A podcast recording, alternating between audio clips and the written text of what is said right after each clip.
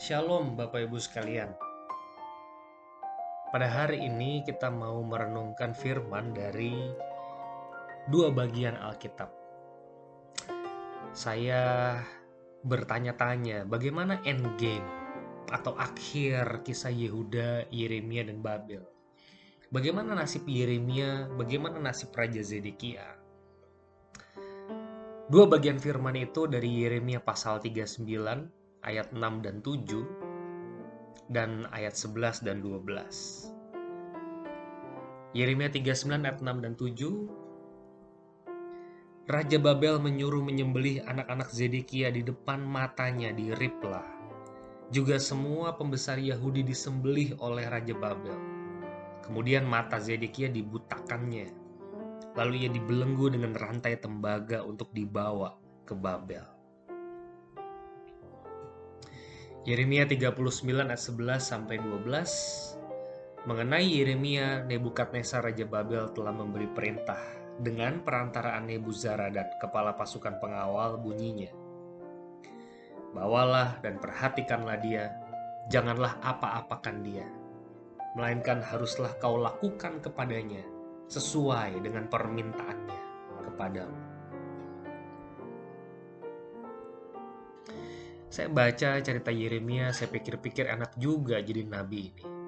Di babak akhir hidupnya atau endgame, Nebukadnezar berkata, Yeremia jangan diapa-apain, berikan kepadanya apa yang diminta.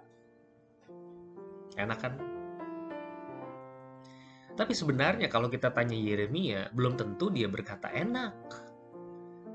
Yeremia harus masuk penjara, dia harus difitnah oleh nabi-nabi palsu, dia dibenci oleh orang-orang Yehuda di Yerusalem karena menubuatkan Babel akan menjara bait suci, membawa orang Yehuda ke pembuangan.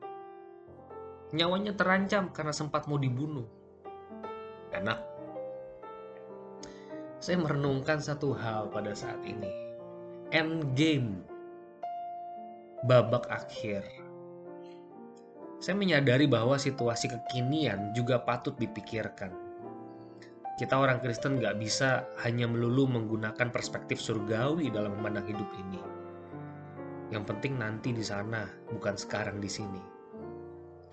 Tapi berdasarkan pembacaan Yeremia hari ini yang memasuki babak akhir, yaitu pasal empat puluh, saya melihat sebuah kebenaran penting. Seorang anak Tuhan yang taat, betapapun sulit hidupnya, suatu saat akan merasakan damai sejahtera yang sejati. Yesus Kristus mengalami pencobaan sejenis di padang gurun. Iblis suruh Yesus menyembahnya, maka seluruh dunia dan segala kemuliaan akan diberikan. Yesus menolak. Ia harus memikul salib dan mengalami penderitaan dalam situasi kekiniannya. Hal itu adalah kehendak Bapa. Dia harus mati, disalib memikul dosa dunia, sehingga dunia ini memiliki pengharapan. Setiap orang yang percaya kepadanya diselamatkan.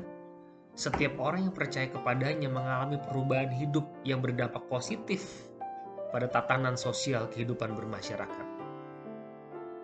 Endgame dari Tuhan Yesus adalah kemenangan bagi orang percaya. Apa endgame dari covid sembilan belas? Kapan endgame pandemi ini?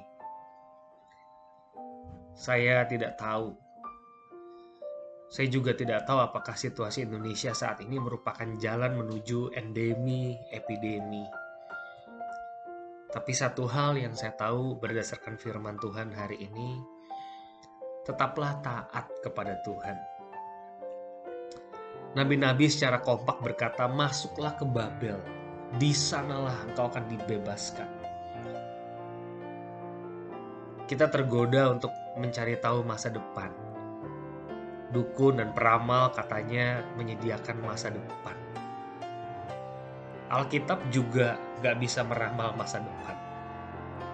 Tapi Alkitab memberikan kita nilai kekristenan. Ketaatan di kekinian akan berdampak pada situasi keakanan.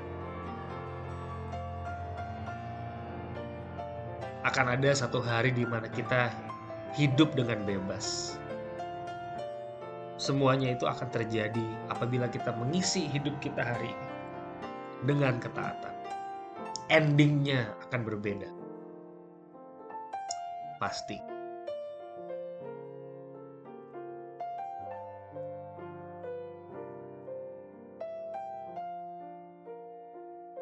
Tuhan kuatkan kami dalam situasi kekinian hari ini, saat ini. Bukakan ya Tuhan visi pengharapan yang jauh lebih indah daripada penderitaan yang kami alami saat ini. Sehingga kami terus memikulnya, setia dalam mengikut Tuhan. Berikanlah kami kekuatan Tuhan. Tuntunlah hidup kami, dampingi kami. Di dalam nama Yesus kami berdoa. Amin.